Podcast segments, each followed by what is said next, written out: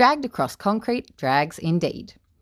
Dragged Across Concrete is a grim neo noir crime drama headed up by director S. Craig Zahler. Zahler has admitted to having extreme difficulty getting his scripts made in Hollywood. Watch Dragged Across Concrete, and you will soon, though not necessarily quickly, see why. The film stars Mel Gibson and Vince Vaughn as two disgraced cops who are suspended after footage of their heavy handed arrest tactics is leaked to the media. It's a buddy cop film of sorts, but is darker than the films that the odd couple genre is usually known for.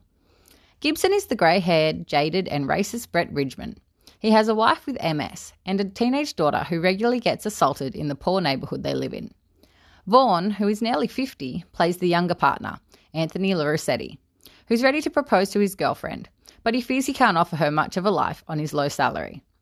Both feeling unappreciated and financially motivated, they hatch a plan to change the course of their futures.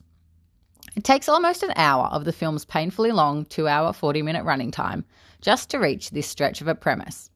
In what seems like a serious storytelling mistake, the events unfold chronologically, and unfortunately, the pacing never really picks up. At least, not before you'll be fast asleep in your chair.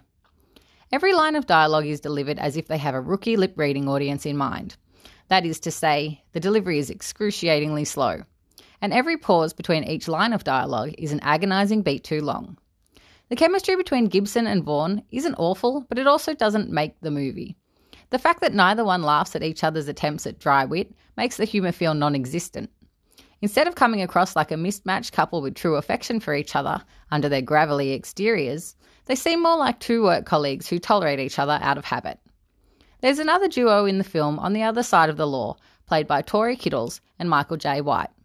Kittles is Henry, a con who's straight out of prison, and almost immediately forced back into crime to save his mother from hooking and heroin and provide for his disabled brother.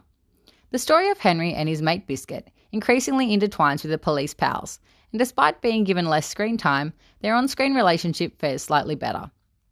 Clearly, Dragged Across Concrete was never intended to be a Bad Boys or Lethal Weapon style film. But surely it was intended not to be boring, and it misses that mark too. Throughout Dragged Across Concrete, one of Ridgeman's quirks is that he likes to spout off percentages of event probabilities. In keeping with that spirit, here are some for you. 90% of people will find the film too long. 70% of audiences will doze off before the second hour is through. 60% will wake up to yet another scene where two people are talking in a car and wonder if they missed anything at all. And the answer will be probably not.